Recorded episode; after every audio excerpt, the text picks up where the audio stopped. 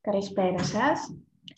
Ευχαριστούμε όλους και όλες που βρίσκεστε σήμερα κοντά μας σε αυτή τη live διαδικτυακή συνέντευξη με θέμα την εμφυλιβία. Είμαι η Χριστίνα, είμαι Administrative Assistant του Art Hub Athens και θα αναλάβω σήμερα να συντονίσω τη συζήτησή μας. Θα ήθελα αρχικά να καλωσορίσω και επίσημα τη Λιτό Καραγκούνη, συντονίστρια προγραμμάτων ενημέρωσης της Α21 Greece και να την ευχαριστήσω για την προθυμία της να συμμετάσχει στη διαδικτυακή μας συνέντευξη με τίτλο «Το Sex Trafficking ως μορφή εμφυλής βίας», η οποία πραγματοποιείται με αφορμή την καμπάνια Νοταλών του Art Ευχαριστώ εγώ για την πρόσκληση και για την πρωτοβουλία αυτή που, που πήρατε και για όλη την καμπάνια που τρέχετε τελευταίως φορέας. Είναι πολύ σημαντική αυτή η πρωτοβουλία. Έτσι, χαίρομαι που είμαι εδώ. Ε, πριν ξεκινήσουμε, για όσους δεν γνωρίζουν την καμπάνια, να αναφερθώ εν συντομία σε αυτήν.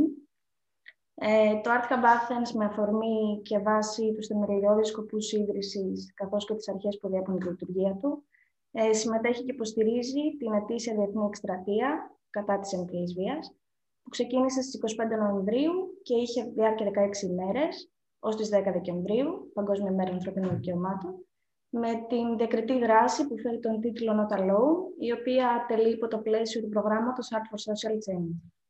Το πρώτο μέρος της καμπάνιας είχε ως απότερο στόχο την ευαισθητοποίηση, ενημέρωση, καθώς και την καταδύναμη πρόληψη ορατών και μη μορφών έμφυλης βίας, προχωρώντας σε μια καθημερινή καμπάνια ενημέρωσης, όπως πιθανόν την έχετε παρακολουθήσει στα κοινωνικά μας δίκτυα, παρουσιάζοντας και προβάλλοντας ποικίλες μορφές τέχνης, που εστιάζουν μέσω του δημιουργικού τους έργου στη σιωπηλή κακοποίηση που υπόκειται τα θύματα της έμφυλης βίας, από τα στενά πλαίσια της οικογένειας, όσο και τους άγνωστους θεατές θήτες που τα κατακλείζουν σε κοινή θέα. Στη συνέχεια, επιλεγμένα έργα θα παρουσιαστούν σε συλλεκτική ψηφιακή έκδοση από το Art Hub Athens, εμπλουτισμένα με κείμενα και συνεντεύξεις από σχετικούς και εμπλεκόμενους φορείς, οι δήμονες, καθώς και ανθρώπους που έχουν συνεισφέρει με τις προσπάθειές τους στην καταπολέμηση και την πρόληψη της έμφυλη βίας. Χωρίς περαιτέρω καθυστέρηση, λοιπόν, θα ήθελα να δώσω το λόγο στην καλεσμένη μας, τη Λίθο Καραγκούνη, ε, θα ήθελες να μας πεις λίγα λόγια για εσάς και τη δράση της Α21. Βεβαίως. Αρχικά να πω ότι η τέχνη είναι ένα πολύ ωραίο όχημα για να μιλάμε για τόσο έτσι σοβαρά κοινωνικά φαινόμενα όπως η έμφυλη βία. Πολλές φορές ένα εργοτέχνης μπορεί τόσο όμορφα να, να αποδώσει όλα αυτά για τα οποία μιλάμε και λέμε και λέμε εμείς οι ειδικοί, όπως θα κάνω και εγώ σε λίγο, αλλά πραγματικά πολλές φορές η εικόνα και τα συναισθήματα έτσι, που, που εκπέμπει ένα εργοτέχνης είναι πολύ δυνατά. Ε, τώρα, Όσον αφορά την Α21, λοιπόν, η Α21 είναι ένας μη κυβερνητικός οργανισμός, ο οποίος ιδρύθηκε πριν από 12 χρόνια στην Ελλάδα και μοναδικός σκοπός του οργανισμού αυτού είναι η καταπολέμηση της εμπορίας ανθρώπων, ε, γνωστό και ως human trafficking. Το, το ξέρουμε οι περισσότεροι. Ε, η οργάνωσή μας λοιπόν δραστηριοποιείται στον ε, τομέα αυτό με τρεις διαφορετικούς τρόπους. Έχουμε τρεις βασικούς τομείς δράσης, αν θέλετε.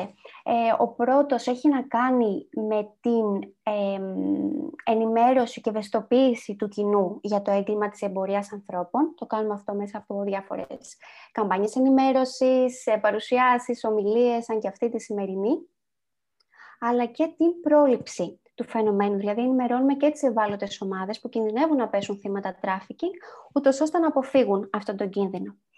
Ε, μετά η επόμενη μας, ο επόμενος τομέας δράσης είναι, αφορά μάλλον στον εντοπισμό των θυμάτων εμπορίας ανθρώπων, στην, αναγνω... στην ταυτοποίησή τους, όπως το λέμε εμείς επίσημα, ε, το οποίο γίνεται με βασικό μας εργαλείο τη γραμμή πληροφόρησης για την εμπορία ανθρώπων 1109. Είναι μια τηλεφωνική γραμμή, στην οποία καλεί ο οποιοδήποτε για να αναφέρει να καταγγείλει κάποιο περιστατικό εμπορίας ανθρώπων και στη συνέχεια, σε συνεργασία με τα ειδικά τμήματα της αστυνομίας, αυτό μπορεί να οδηγήσει στη διάσωση ενός ανθρώπου από το τράφικινγκ.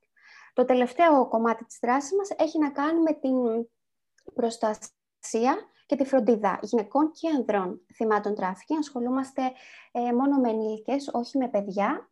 Έχουμε διάφορα έτσι, προγράμματα ε, φροντίδας ολιστικής για, τα, για τους επιζώντες και τις επιζήσασες, όπως λέμε, από ψυχολογική έτσι, παρακολούθηση, ε, κοινωνική στήριξη, νομική εκπροσώπηση, διαθέτουμε ξενώνα και ένα κέντρο ημέρας στη Θεσσαλονίκη. Αυτά εντάχει έτσι για, για εμάς, για την α Σίγουρα. ε, πολύ ναι. σημαντικό για αυτό που είπες για την πρόληψη. Σίγουρα είναι με από τα μεγαλύτερα νομίζω που μπορείτε να κάνετε, τα πιο σημαντικά πράγματα. Ε, τώρα διανύοντας μια πρωτόγνωρη συνθήκη, ποια είναι η επίδραση του COVID-19 στο sex trafficking? Ωραία. Κέριο ερώτημα. Ε, θα ξεκινήσω λέγοντας λίγο, λίγα λόγια για το τι είναι το sex ε, trafficking, γιατί πιστεύω ότι υπάρχουν αρκετές παρανοήσεις γύρω από αυτό. Ε, αρχικά να πούμε ότι πρόκειται για ένα ε, έγκλημα ε, που σκοπό έχει το κέρδος. Ε, στο sex trafficking έχουμε τον εκμεταλλευτή, τον διακινητή όπως τον ονομάζουμε, ο οποίος εξαπατά το θύμα του με σκοπό να το εκμεταλλευτεί οικονομικά. Σε αυτήν την οικονομική εκμετάλλευση ουσιαστικά γίνεται εκμετάλλευση της σεξουαλικής δραστηριότητας των υπηρεσιών του ατόμου. Γι' αυτό και το ονομάζουμε sex trafficking. Υπάρχουν και άλλες μορφές trafficking. Εμείς σήμερα θα εστιάσουμε και θα μιλήσουμε περισσότερο ε, στο sex trafficking. Και εδώ θα ήθελα να πω πώς διαφοροποιείται λίγο το, το sex trafficking από άλλες μορφές έμφυλη βίας. Είναι και το ίδιο μία μορφή έμφυλη βίας, αλλά το ιδιαίτερο σε αυτό είναι ότι ε, μπορεί να συνδυάζει μέσα του ε, παράλληλα και πολλές άλλες μορφές βίας. Δηλαδή, ε, μια γυναίκα που είναι θύμα sex trafficking βιώνει παράλληλα και σωματική βία και ψυχολογική βία και οικονομική βία ε, παράλληλα.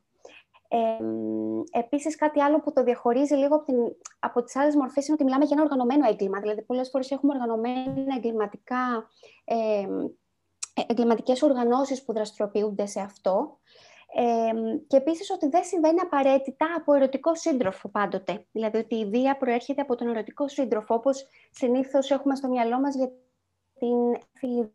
Αφορά στη συντριπτική πληθεία γυναίκες και νεαρά κορίτσια, ακόμη και παιδιά και ηλικίες και κάτω των 10 ετών, και διαφέρει πολύ από χώρα.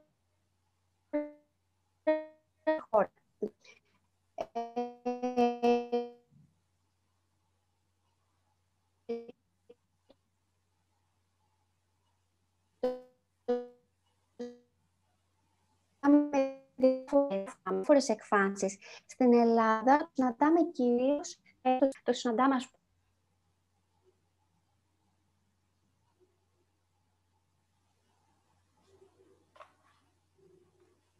Ε, τώρα, πώς ο COVID, επηρέασε σημαντικά τους παράγοντες που μπορεί να κάνουν ένα άτομο ευάλωτο. Και θα εξηγήσω ε, τι εννοώ με αυτό. Ο COVID έφερε τον αγγλισμό, έφερε την πάυση της οικονομικής δραστηριότητας, έφερε οικονομικές δυσκολίες, οικονομική δυσχέρεια, έφερε δυσκολία πρόσβασης σε κοινωνικές υπηρεσίες, έφερε δυσκολία πρόσβασης σε υποστηρικτικές δομές ε, και γενικότερα έπληξε τις ομάδες που ήταν ήδη ευάλωτες, έγιναν πιο ευάλωτες. Ε, επίσης, με όλα αυτά, ε, υπήρχε δυσκολία από τους επαγγελματίες, όπως λέμε, να εντοπίσουν τα περιστατικά trafficking. Πρέπει να ξέρουμε ότι ε, το trafficking, όπως το λέμε, είναι ένα έτσι, αόρατο και αθέατο ε, έγκλημα, το οποίο δύσκολα το αναγνωρίζουμε. Δύσκολα, οι γυναίκες που βρίσκονται στη θέση αυτή θα ζητήσουν βοήθεια. Ε, οπότε οι γυναίκες που ήταν εκεί θύματα σεξουαλικής εκμετάλλευσης σε αυτόν τον τομέα ε, βρίσκονται πλέον εκτεθειμένες, είχαν μηδαμινό εισόδημα, τώρα έτσι κι αλλιώς. Τώρα βρίσκονται ίσως περισσότερο σε μεγαλύτερη ε, ανέχεια. Ε, επίσης, ας σκεφτούμε λίγο και τις γυναίκες που έχουν διαφύγει από αυτό, δηλαδή που έχουν περάσει τη ζωή τους τράφικινγκ ε, και τώρα έχουν προχωρήσει. Ε, ο COVID τους επηρέασε με αυτόν τον τρόπο. Ε, δεν, ε, βρίσκονται ε, χωρίς χαρτιά πολλές φορές. Είναι μητέρες μόνες, αναζητούν ε, στέγαση, χρειάζονται νομική υποστήριξη, οικονομική υποστήριξη. Είναι τραυματισμένες ψυχολογικά. ε, και δεν μπορούν να έχουν πρόσβαση σε βοήθεια. Αυτό αυξάνει πάρα πολύ το ρίσκο στο να ξαναπέσουν θύματα. Γιατί κάποιος ακριβώς θα εκμεταλλευτεί την ευάλωτη θέση τους και θα πατήσει πάνω στην ανάγκη τους. Ε, γενικά είναι ένα πρόβλημα αυτό με το trafficking, το γεγονός ότι και στην Ελλάδα και στην Ευρώπη και στον κόσμο συνολικότερα δεν υπάρχει καλή καταγραφή των περιστατικών. Σκεφτείτε ότι στην Ελλάδα ξεκινήσαμε επίσημα την καταγραφή περιστατικών trafficking πέρσι το 2019, πολύ πρόσφατα δηλαδή. Ε, και μπορούμε να μιλάμε γενικά με, με εκτιμήσεις. Τώρα, εμείς ως οργανισμός, για να μιλήσω λίγο και από τη δική μας τη σκοπιά, δεν παρατηρήσαμε απαραίτητα αύξηση των περιστατικών sex trafficking. Πρακτικά δηλαδή δεν είναι ότι αυτή τη στιγμή ε, στο ξενώνα μας ή στα προγράμματά μας φιλοξενούμε περισσότερες ωφελούμενες από ό,τι πέρσι τον ίδιο καιρό. Ε, επίσης, και όσον αφορά τις κλήσεις στη γραμμή, παρατηρήσαμε μία μείωση των καταγγελιών, ακριβώς γιατί οι πολίτες ε, βρίσκονται σε περιορισμό κίνησης και αυτό σημαίνει ότι δεν είναι εκεί έξω για να παρατηρήσουν, να αναγνωρίσουν και να καταγγείλουν. Όπως είπα πιο πριν, δεν θα ζητήσουν τα ίδια τα θύματα βοήθεια εύκολα, γιατί δεν έχουν την ελευθερία να κυκλοφορήσουν, δεν έχουν την ελευθερία να επικοινωνήσουν. Ε, οπότε τα μάτια τα οποία θα ήταν εκεί για να δουν και να καταγγείλουν ε, το έγκλημα δεν βρίσκονται πλέον εκεί. Πολύ συχνά, ας πούμε, είχαμε κλήσεις ε, στη γραμμή από πελάτες οίκων ανοχής. Ε, αυτό έχει πλέον ε, μειωθεί, έχει, έχει περιοριστεί. Πιστεύω λοιπόν ότι η επίδραση αυτή θα φανεί αρκετά αργότερα, δηλαδή αφού τελειώσει όλη αυτή η ιστορία και θα βγει το πρόβλημα στην, στην επιφάνεια. Ε, προς το παρόν αυτό που εντοπίζουμε ότι υπάρχει ε, αδυναμία να εντοπίσουμε το έγκλημα. Ε, υπάρχουν βέβαια οργανισμοί και φορείς, όπως είπατε, Ερμοστία, που εξέφρασε δημοσίως την ανησυχία της για την επίδραση της πανδημίας στα περιστατικά έμφυλη βίας συνολικά, βέβαια, ε, για τις προσφύγησε. Δηλαδή, εντόπισαν, μίλησαν για αύξηση 60% στην καταγραφή περιστατικών έμφυλης βίας σε δομές που φιλοξενούν, ε, όχι απαραίτητα σε δομές, ανάμεσα τέλος πάντων στον προσφυγικό πληθυσμό. Και ο Παγκόσμιος Οργανισμός Υγείας μας λέει ότι οι κλήσεις γυναικών που ζητούσαν βοήθεια επειδή δέχονταν βία από τον σύντροφό τους, αυξήθηκαν περίπου ε, κατά 60% τον Απρίλιο του 20 σχέση με το 2019 σε κάποια, σε κάποια κράτη. Ε, αλλά αυτό και πάλι έτσι αφορά συνολικά ε, περιστατικά έμφυλης βίας και γυναικών που έχουν την, πώς να το πω, την ευχέρεια να, να καλέσουν και να ζητήσουν βοήθεια. Ξέρω ότι δεν είναι ικανοποιητική η απάντησή μου, γιατί συνήθως περιμένουμε έτσι, συγκεκριμένους, ε, συγκεκριμένα στοιχεία, αλλά αυτή είναι η, η αίσθησή μας και η, και η εμπειρία μας ως τώρα. Μάλιστα. Ε, ανέφερες και την Ελλάδα κιόλας. Ε, και ήθελα να πω κάτι γι' αυτό. Κατά πόσο, ας πούμε, η εμπορία των ανθρώπων με σκοπό τη σεξουαλική εκμετάλλευση αφορά τις χώρες της Ευρωπαϊκής Ένωσης; Ναι. Ε, τις αφορά αρκετά. ε, ναι, τις αφορά αρκετά. Ε, στο, στο trafficking πολλές φορές μιλάμε για τρεις κατηγορίες χωρών. Λέμε ότι είναι, υπάρχουν οι χώρες ε, προέλευσης των θυμάτων, οι χώρες διέλευσης και οι χώρες προορισμού. Πρακτικά τι σημαίνει αυτό, ότι υπάρχουν κάποιες χώρες που ε, συνηθίζεται από αυτές να, να προέρχονται ε, τα, τα θύματα εμπορίας ανθρώπων, να γίνεται εκεί η αλλιευσή τους. Υπάρχουν χώρες που είναι χώρες διέλευσης, ε, όπου εκεί τα κυκλώματα είναι εύκολο για, για να, να περνούν τις γυναίκες από τις χώρες αυτές για να τις μεταφέρουν σε κάποια άλλη και υπάρχουν και χώρες προορισμού όπου εκεί συνήθως υπάρχει υψηλή ζήτηση για υπηρεσία σεξ, υπάρχει ζήτηση για φθηνά εργατικά χέρια, ε, οπότε είναι αυτό που λέμε χώρα, χώρα προορισμού. Η, η Ελλάδα τώρα θεωρείται και χώρα διέλευσης, επειδή ακριβώς έχει αυτή τη γεωγραφική θέση που εξυπηρετεί πάρα πολύ καλά τη μετακίνηση από την Ασία και από την Αφρική ε, προς τις χώρες της Ευρωπαϊκής Ένωσης, αλλά είναι και χώρα προορισμού. Δηλαδή, βλέπουμε στη χώρα μας να υπάρχει έντονα ε, η ζήτηση και φαινόμενα εκμετάλλευσης και σεξουαλικής και εργασιακής.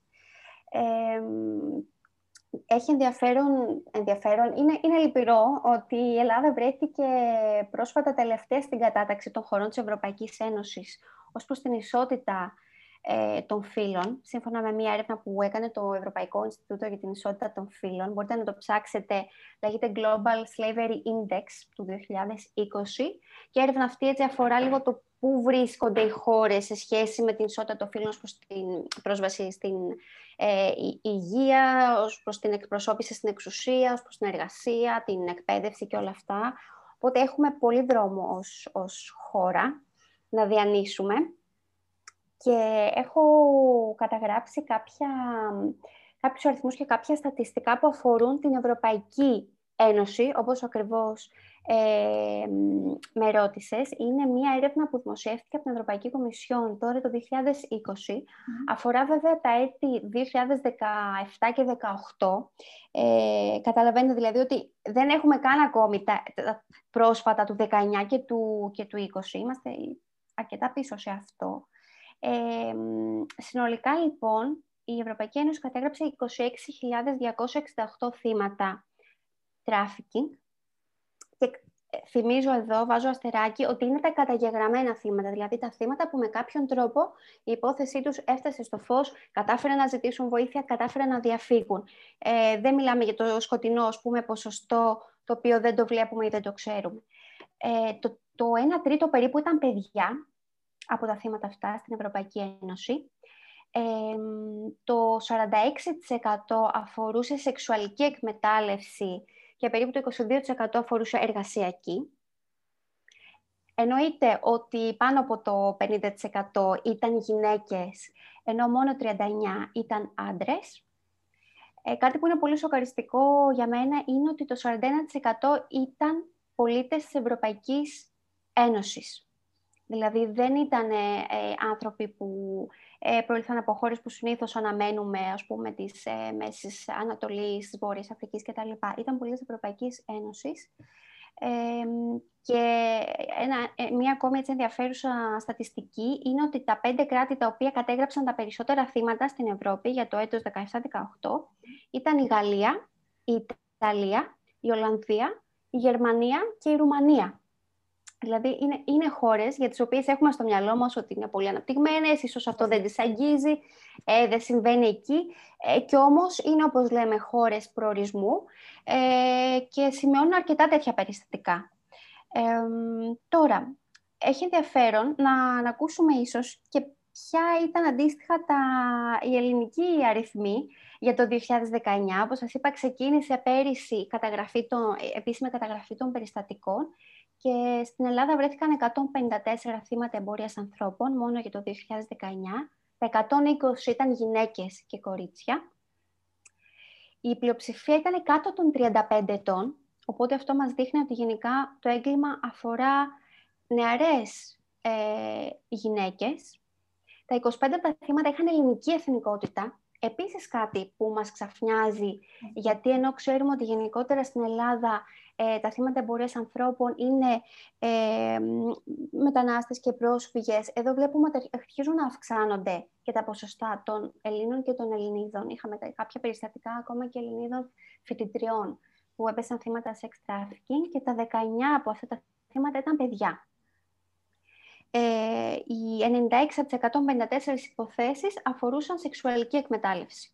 Οπότε και στην Ελλάδα βλέπουμε ότι υπάρχει η παρόμοια τάση που υπάρχει και στην υπόλοιπη Ευρώπη. Κυρίως γυναίκες και κορίτσια, κυρίως σεξουαλική εκμετάλλευση και μεγάλο ποσοστό που είναι παιδιά. Αν θα ήθελα να τα, να τα συνοψίσω όλα σε, σε μία πρόταση. Σοκαριστικά αυτά που μας είπες, τολμώ να πω. Ε, άρα, αφού αναφέρες ότι οι πέντε ειδικά και όλες χώρες είναι χώρες που δεν έχουμε στο μυαλό μας ότι θα παρουσιάζουν κάτι τέτοιο. Σε τι βαθμό μπορεί το πολιτισμικό πλαίσιο και η κουλτούρα να επηρεάσουν τον τρόπο με τον οποίο εκδηλώνεται και στη συνέχεια γίνεται αντιληπτή η εμφυλιβία. Ε, ναι, παίζει, παίζει σημαντικό ρόλο και επηρεάζει το, το πολιτισμικό πλαίσιο γενικά. Ε, παρατηρούμε ότι σε... Τώρα θα μας πάω λίγο στην άλλη μεριά του, του πλανήτη, παρατηρούμε σε κουλτούρες της Μέσης Ανατολής και της Νότιας Ασίας, εκεί είναι πάλι Ινδία, Μπαγκλαντές, Πακιστάν, ότι υπάρχει μια μεγαλύτερη ενοχή ως προς την βία κατά των γυναικών. Ε, είναι δύσκολο τώρα αυτό να το, να το ερμηνεύσουμε, γιατί είναι, είναι, είναι κάτι πολύπλοκο. Είναι δηλαδή μια επίδραση ανάμεσα σε θρησκευτικές, σε θρησκευτικούς, σε ιδεολογικούς, σε κοινωνικοπολιτικούς παράγοντες. Ε, μπορούμε όμως να καταγράψουμε τι συμβαίνει. Εκεί βλέπουμε λοιπόν ότι φαινόμενα όπως ο εξαναγκαστικός γάμος, ε, ο περιορισμός γενικά της γυναικείας κοινωνικοποίησης, η πολυγαμία, ε, αυτά είναι πράγματα νόμιμα και επιτρεπτά. Η οικονομική εξάρτηση, ας πούμε, από, το, από τον σύζυγο είναι κάτι το οποίο θεωρείται κανόνας είχε, έχει γίνει έτσι μια, μια έρευνα σε ένα πληθυσμό της ε, Βομβάης και εκεί γυναίκες ερωτήθηκαν και το 35% από αυτές είπε ότι θεωρεί ότι ο ξυλοδαρμός ας πούμε, από το σύζυγό μου, από το σύντροφό μου είναι κάτι δικαιολογημένο. Εάν για παράδειγμα ε, δεν σεβαστώ τον πεθερό μου ή αν διαφωνήσω με τον σύζυγό μου ή αν δεν έχω ετοιμάσει ε, ένα καλό γεύμα ή αν δεν έχω φροντίσει αρκετά το σπίτι ή τα παιδιά. Αυτό το, το δήλωσαν και το είπαν οι ίδιες οι γυναίκες. Ε, δεν είναι ασυνήθιστο ε, για τις γυναίκες αυτές ας πούμε, να, να προτιμούν να υποφέρουν αυτή τη βία παρά να πάνε στο δικαστήριο και να διεκδικήσουν ε, τα δικαιώματά τους γιατί ε, υπάρχει αρκετά μεγάλος φόβος για το κοινωνικό στίγμα και για τον αποκλεισμό και την αποξένωση που θα υπάρχει από τον κοινωνικό περίγυρο και από την ίδια, από την, ίδια την οικογένεια. Πολλές φορές αυτό το θεωρούμε καλύτερο πρόβλημα από το να ανέχονται τη, τη βία του συντρόφου. Ε, όλα αυτά προφανώς είναι ε, νόρμες και αξίες και πεπιθήσεις που ε, πηγαίνουν από γενιά σε γενιά και έχουν βαθύτερα, όπως είπαμε, αίτια και πολλές φορές οι ίδιες οι γυναίκες αυτές δεν συνειδητοποιούν ε, ή δεν ξέρουν ή δεν έχουν ε, μάθει ε, γιατί θα έπρεπε ας πούμε να, να διεκδικήσουν κάτι διαφορετικό για την ζωή τους. Ένα άλλο χαρακτηριστικό παράδειγμα, τώρα θα μας πάω λίγο στην Αφρική, είναι το παράδειγμα των γυναικών από Νιγηρία. Ε, ιδιαίτερα μια περιοχή της Νιγηρίας που λέγεται Έντο, αν δεν κάνω λάθος, είναι στην νότια ε, Νιγηρία. Εκεί παρατηρούμε ότι υπάρχει κάποιο, ε, μια τελεστία έτσι, κάτι σαν βουντού ας πούμε, που το ονομάζουν τζούτζου εκεί τοπικά. Mm. Πρόκειται για μια τελετή ε, στην οποία ας πούμε ο μάγος του, του χωριού με κάποιο τρόπο κάνει κάποια μάγια στην, ε, στην, στη γυναίκα και την δεσμεύει, την δένει ουσιαστικά είτε με τον σύντροφό της είτε με τον εκμεταλλευτή της και η γυναίκα αυτή πραγματικά έχει την πεποίθηση ότι δεν μπορεί να ξεφύγει από αυτόν ή αν τολμήσει ας πούμε να αθετήσει αυτή τη δέσμευση, αυτή την, ε, ναι, αυτό το δέσιμο που υπάρχει, τότε μπορεί ε, να πεθάνει, μπορεί να αρρωστήσει, μπορεί να χάσει το παιδί της, μπορεί να της συμβεί κάτι κακό. αυτό με, με έχει σοκάρει ιδιαίτερα όταν εγώ ίδια είχα μια τέτοια εμπειρία με μια φελούμενή μας ε, πριν από κάποια χρόνια στον ξενώνα μας, η οποία προερχόταν από την περιοχή αυτή και ήταν έγκυος η ίδια ε, και πίστευε ότι ο διακινητής, παρότι είχε απομακρυνθεί από το διακινητή, έτσι, ήταν πλέον ελεύθερη, είχε έρθει στη φροντίδα μας, ήταν ασφαλής, πίστευε ότι ο διακινητής την ελέγχει μέσα από το, από το έμβριο. Ότι αν δηλαδή με κάποιον τρόπο προσπαθούσε ε, να ξεφύγει από αυτόν ή να κάνει κάτι εναντίον του, να καταθέσει οτιδήποτε, ε, θα της έκανε κακό μέσω του εμβρίου. Και, και αυτό πραγματικά το πίστευε.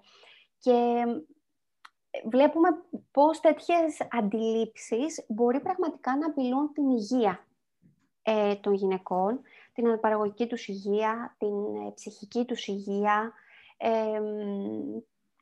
την, την εκπαίδευσή τους και πολλά άλλα. Δηλαδή το γεγονός ότι δεν αναγνωρίζουν σε αυτούς τους ως θύματα εμφυλής βίας, ως θύματα κακοποίησης, τις δυσκολεύει αρκετά και στο να δεχτούν βοήθεια. Η γυναίκα αυτή τελικά δεν παρέμεινε στον, στον ξενώνα μας, θέλησε να, να αποχωρήσει.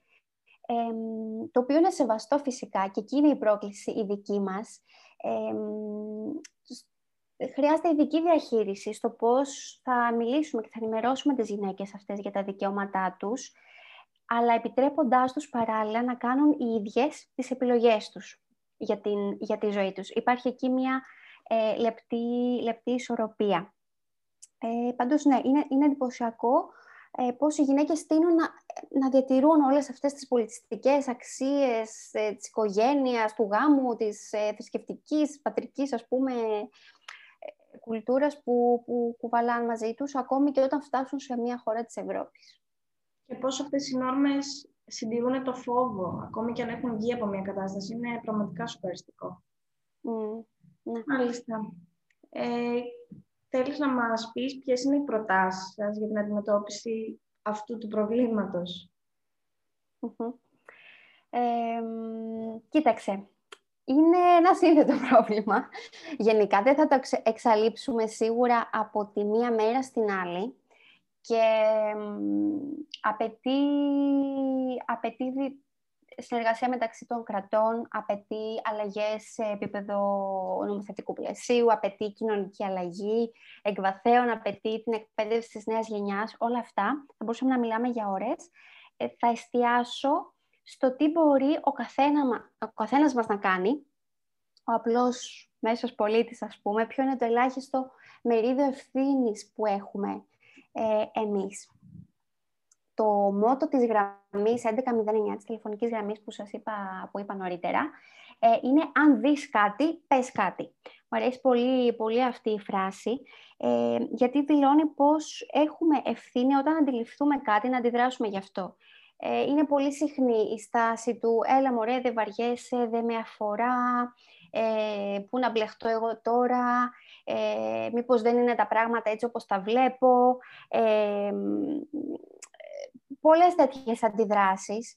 Ε, θα ήθελα να προτείνω όποιον και όποια μας παρακολουθεί να, να αντιδρά όταν βλέπει, αντιλαμβάνεται κάτι. Αν, ας πούμε, δούμε έναν άνθρωπο ο οποίος βρίσκεται σε άμεση ανάγκη, γιατί υπάρχουν και περιπτώσεις αυτές, δηλαδή να, να έρθουμε αντιμέτωποι με, με ένα περιστατικό ε, και έμφυλης βίας ή και τράφικινγκ, ας πούμε, κάπου στην πόλη μας, στην, στο χώρο εργασίας μας, εργασίας μας, οπουδήποτε, αν κάποιος κινδυνεύει άμεσα, αν κινδυνεύει η ζωή του, καλούμε το 100. Έτσι, αυτός είναι ο πρώτος ε, βασικός, αυτονόητος θα μου πεις ίσως κανόνας, αλλά δεν κάνει, ε, δεν είναι κακό να τον υπενθυμίζουμε στον εαυτό μας πολλές φορές. Τώρα, αν κάποιος, αν δεν βρίσκεται σε, άμεση, σε άμεσο κίνδυνο κάποιος, αλλά ε, κάποιος ε, έχει υποψίες ότι συμβαίνει το trafficking στη γειτονιά του, στην πολυκατοικία του, συγγνώμη, στο χώρο εργασίας, όπως είπα, ας καλέσει στη γραμμή 1109. Η γραμμή 1109 είναι 24ωρη τηλεφωνική γραμμή. Επίσης, μπορεί κάποιος, πέρα από το να καταγγείλει ε, ένα περιστατικό, μπορεί απλά να αναφέρει τις υποψίες του. Δεν χρειάζεται κάποιος να είναι σίγουρος ή σίγουρη ότι πρόκειται, ας πούμε, για τράφικινγκ. Ωραία, μπορεί να καλέσει να αναφέρει τις υποψίες του και μπορεί να το κάνει αυτό ανώνυμα. Δεν χρειάζεται να δώσει το όνομά του. Αυτό είναι πολύ σημαντικό και το τονίζουμε γιατί βοηθάει τους ανθρώπους να, να βρουν το θάρρος να κάνουν κάτι τέτοιο. Ε, και το σπουδαίο είναι ότι με τη γραμμή αυτή δίνουμε τη δυνατότητα σε κάποιον να μιλήσει, σε, να, λάβει μετάφραση σε 200 διαφορετικές γλώσσες. Η γραμμή αυτή έχει μια τηλεδιερμηνία σε 200 διαφορετικές γλώσσες. Σίγουρα δεν καλύπτουμε κάθε διάλεκτο του πλανήτη, αλλά καλύπτουμε ένα βασικό μέρος των γλωσσών.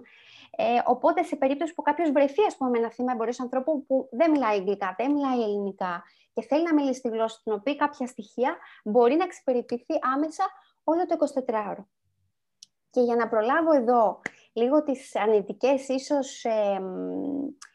μάλλον, να πω ότι η γραμμή, αν, έχει, αν γίνει μια καταγγελία με σοβαρές ενδείξεις για, για trafficking, ενημερώνει τα ειδικά τμήματα της αστυνομίας που ασχολούνται με το έγκλημα αυτό. Υπάρχουν ειδικά τμήματα που καταπολεμούν ακριβώς το, το οργανωμένο έγκλημα, το human trafficking. Ε, και έλεγα λοιπόν ότι για να προλάβω ίσως αντιδράσεις ή ανετικές σκέψεις σχετικά με την αποτελεσματικότητα των αρχών, είναι μια ερώτηση που μας γίνεται αρκετά συχνά. Στο και τι νόημα έχει ας πούμε να, να καλέσω ή να έρθει αστυνομία αφού εν τέλει ε, δεν γίνεται τίποτα ή δεν έρχεται ή δεν ξέρω εγώ τι. Ε, θέλω να πω ότι έχουμε μια αρκετά καλή σχέση με τα ειδικά αυτά τμήματα της αστυνομίας. Δηλαδή, αν πρόκειται για τράφικινγκ, θα ενημερωθούν αυτά τα ειδικά τμήματα ε, τα οποία έχουμε δει ότι παρεμβαίνουν όταν χρειάζεται. Ε, και επίσης κάτι άλλο που θυμίζω και στον εαυτό μου και θέλω να ξέρουν όλοι, ότι δεν έχουμε άλλη επιλογή παρά να εμπιστευτούμε τους αρμόδιους. Δηλαδή, είναι καλύτερο το να πάρουμε αυτή την πρωτοβουλία και να καλέσουμε, παρά το να μείνουμε τελείως άπραγοι. ε, είναι, είναι, σίγουρα, είναι σίγουρα καλύτερο. Το, το τελευταίο εξάμεινο του, του 20 είδαμε 11 διασώσεις θυμάτων, δηλαδή 11 άνθρωποι μπόρεσαν να διαφύγουν από την κατάσταση του τράφικη με τη συμβολή της ε, γραμμής 1109. Είναι πολύ, πολύ σπουδαίο αυτό. Ε, ακούγεται μικρός αριθμός. Ορίστε, δεν σε άκουσα. Είναι πολύ ελπιδοφόρο αυτό που λες. Ελπιδοφόρο, ναι. Και ακριβώς το λέω για να θαρρύνω και όσους ε, πιστεύουν ότι ε, δεν έχει νόημα, ας πούμε, όλο αυτό, να, να το κάνουν. Το δεύτερο που θα έλεγα είναι να διαδώσουμε το μήνυμα. Δηλαδή, αφού μάθουμε, πληροφορηθούμε γι' αυτό εμείς οι ίδιοι, είναι καλό να το να μιλάμε γι' αυτό, να ενημερώνουμε τους γύρω μας, τον κύκλο μας, τον εργασιακό, τον φιλικό, κοινωνικό, οικογενειακό, οτιδήποτε, για, το, για τα φαινόμενα αυτά. Ε, είναι καλό να μιλάμε, είναι καλό να υπάρχει διάχυση πληροφορίας, είναι καλό να είμαστε up to date για το τι συμβαίνει εκεί έξω. Ας πούμε, ε, τώρα με τον COVID, κάτι που δεν ανέφερα προηγουμένως, είναι ότι αυξήθηκε αρκετά και η σεξουαλική εκμετάλλευση μέσω του διαδικτύου των ανηλίκων. Πολύ σημαντικό οι γονείς και οι έφηβοι να, να ξέρουν γι' αυτό και να ξέρουν τι πρέπει να προσέχουν. Ας ελέγξουμε τις δικές μας αντιλήψεις και τα στερεότυπα, γιατί θεωρώ ότι πίσω από την απραγία μας ίσως πολλές φορές κρύβονται στερεότυπα, ότι έλα μωρέ αυτή θέλει και είναι εκεί και εργάζεται ας πούμε στον οικονοχής ή έλα μωρέ είναι μετανάστης μετανάστρια, ε, ε, ξέρω εγώ βρίσκεται παράνομα σε αυτήν την εργασία. Ε, όλα αυτά, ας τα εξετάζουμε λίγο το πώς σκεφτόμαστε, τι λέμε, τι μεταφέρουμε στα παιδιά μας, ας πούμε, οι γονείς. Γιατί ο τρόπος που σκεφτόμαστε διαμορφώνει και τον τρόπο που στο τέλος πράττουμε και δρούμε. Τώρα, για να γίνω πιο συγκεκριμένη, αν κάποιος είναι επαγγελματίας του πεδίου, όπως λέμε, δηλαδή κοινωνικός λειτουργός, ψυχολόγος, γιατρός, ε, οτιδήποτε, μπορεί να καλέσει την 1109 και να μας ζητήσει να κάνουμε μια εκπαίδευση πάνω στην αναγνώριση ε, θυμάτων εμπορίας ανθρώπων. Κάνουμε κάποια σεμινάρια, ούτως ώστε να μεταδίδουμε αυτή τη γνώση σε επαγγελματίες στο πώς θα καταλάβουν τις ενδείξεις του τράφικινγκ και πώς θα διαχειριστούν ένα πιθανό περιστατικό εμπορίας ανθρώπων που θα συναντήσουν στην υπηρεσία τους. Ε, πολλές φορές μας καλούν, ας πούμε, ναι, από νοσοκομεία, το, το ιατρικό προσωπικό ή νοσοκόμες. Τώρα φυσικά το, το ενδιαφέρον έχει στραφεί στο, ε, στον κορονοϊό, ε, αλλά είναι άνθρωποι οι οποίοι πραγματικά είναι τα μάτια και τα αυτιά των, των θυμάτων πολλές φορές και ο ρόλος τους είναι καθοριστικός. Αν κάποιος τώρα είναι εκπαιδευτικός, Μπορεί να μας ζητήσει ή μπορεί να, μόνος του να τρέξει κάποιο πρόγραμμα ενημέρωσης προς τους μαθητές. Πολύ σημαντικό να ενημερωθεί νέα γενιά. Και γιατί είναι οι αυριανοί πελάτες και αγοραστές των υπηρεσιών, αλλά και γιατί μπορεί τα ίδια τα παιδιά και οι ίδιοι έφηβοι να πέσουν θύματα. Πρέπει να γνωρίζουν τους κινδύνους. Εννοείται. Αν κάποιος είναι επιχειρηματίας, θα μπορούσε επίσης να βοηθήσει στο να προσλαμβάνονται άτομα τα οποία έχουν περάσει τέτοιες δυσκολίες. Ε, είναι μια μεγάλη πρόκληση για τα άτομα αυτά να, να ενταχθούν πάλι, να μπουν στην, στην αγορά εργασίας. Πολλές φορές έχουν στερηχθεί αυτής της ευκαιρίας για ανώτερη εκπαίδευση, ε, δεν γνωρίζουν τη γλώσσα, τα ελληνικά, τα αγγλικά, οπότε ε, χρειάζεται βοήθεια σε αυτό το κομμάτι. Καλά, φυσικά η πολιτεία πρέπει να κάνει κινήσεις ως προς αυτό, αλλά τώρα είπαμε θα εστιάσουμε στο, στο άτομο και στον καθένα. Οικονομικές επίσης προσφορές και δωρεές είναι πάντοτε ε, χρήσιμες και το λέω αυτός προς τις επιχειρήσεις περισσότερο.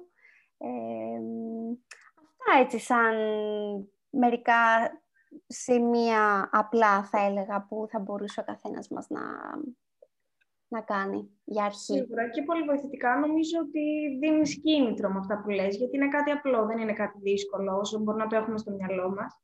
Και τα στερεότυπα, όλα αυτά που έχεις αναφέρει, δυστυχώς μας απομακρύνουν από αυτό το πράγμα, που μπορεί να είναι πολύ εύκολο να μπορούμε να βοηθήσουμε κάποιον διπλανό μας. Είναι το, το μόνο που μπορούμε να κάνουμε. Θα ήθελες να μας πεις και μια ιστορία μέση, ο τέλος.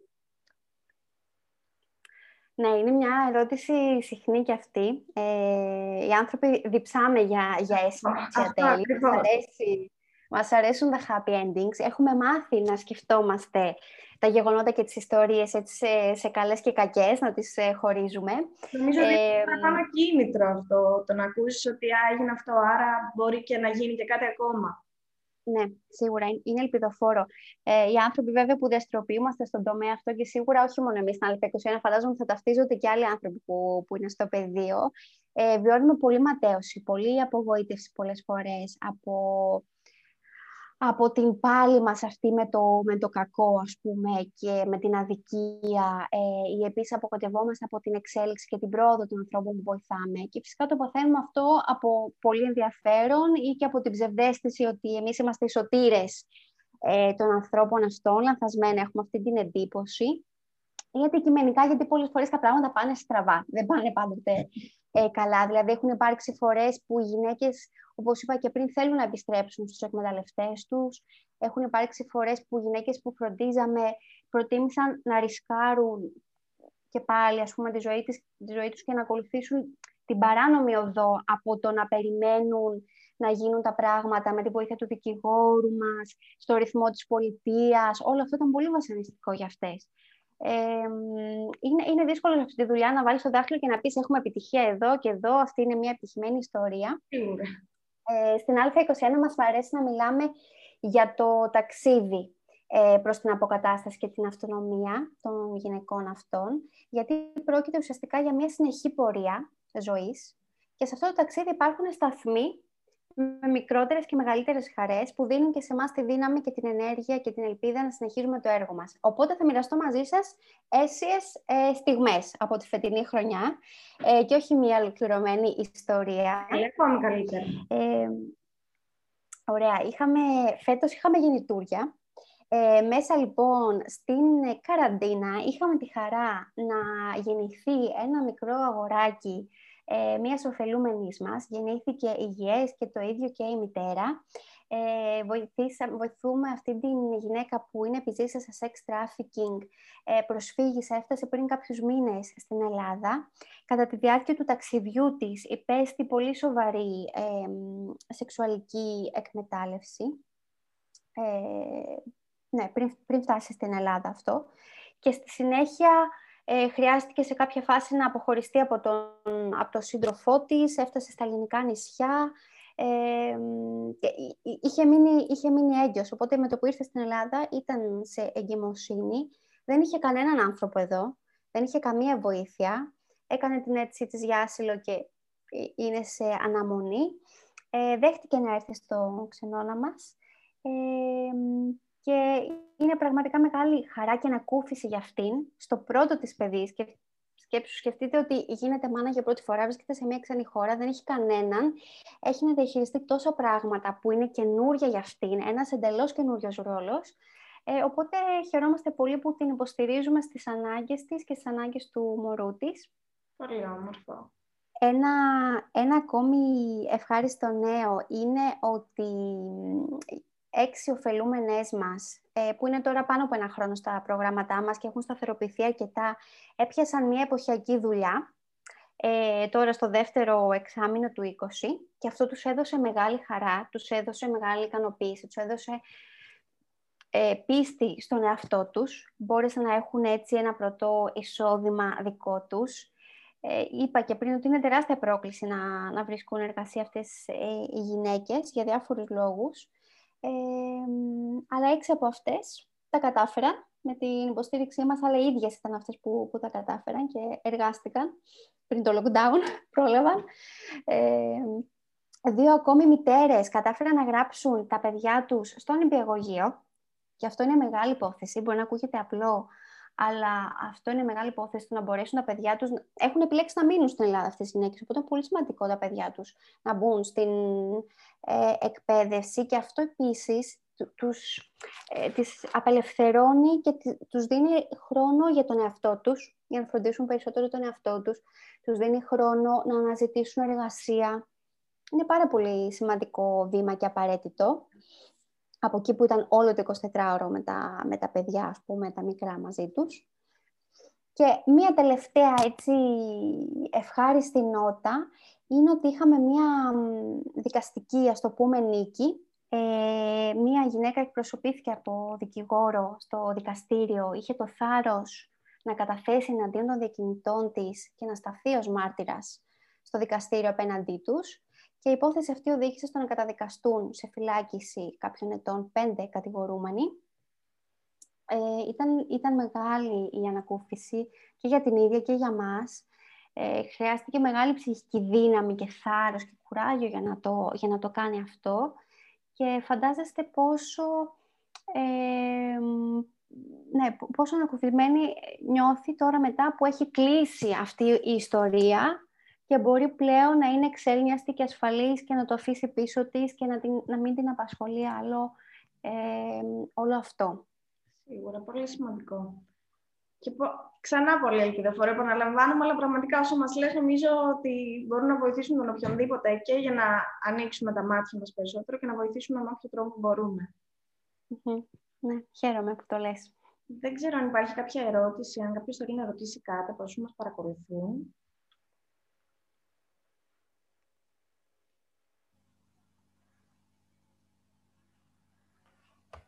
Νομίζω πως δεν υπάρχει κάτι. Okay. Εντάξει, δεν ήταν και πολύ ευκολοχώνευτα όλα αυτά που είπαμε. Νομίζω δεν ήταν, δεν θέλουμε ερωτήσεις αυτή τη στιγμή. Πήραμε τις απαντήσεις, οπότε έχουμε πολύ τροφή για σκέψη. Ε, ωραία, λοιπόν, κάπου εδώ ολοκληρώνουμε την κουβέντα μας. Θα ήθελα να σε ευχαριστήσω εκ νέου για την πολύ όμορφη συζήτηση που ήταν καθαρά τροφή για σκέψη. Ε, και φυσικά τη δράση της Α21 Greece, η οποία στρέφεται προς ένα πολύ λεπτό ζήτημα, με τη δέουσα διακριτικότητα και το σεβασμό που το αρμόζει. Ε, να ενημερώσουμε ότι στην περιγραφή ναι. υπάρχουν και τα link για την Α21, έτσι ώστε να επισκεφτείτε και να δείτε το έργο τους, γιατί είναι πολύ σημαντικό και να βοηθήσετε με όποιο τρόπο μπορούν.